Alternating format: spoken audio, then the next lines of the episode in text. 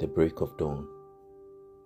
Like a seed planted in the cold, dark earth, forgotten for a moment and left to fate, exerting daily for what seems like an eternity of uncertainty, yet immediate results appear elusive.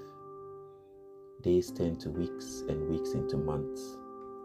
Alas, a ray of hope, the rising of a new dawn. The distant light at the end of the tunnel grows brighter the efforts of the dark night become more evident.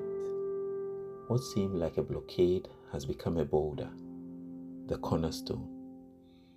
Like a germinating plant, the first leaves of success shoot up and begin to spread.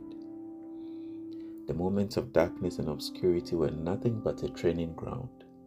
The nights of seemingly fruitless toils, a cleaving of the soul for the exuding of divine purpose. I've come to cherish such moments, the times of being hidden away. Though the journey seems long and tardy, at the break of dawn, the crown of success will be inevitable.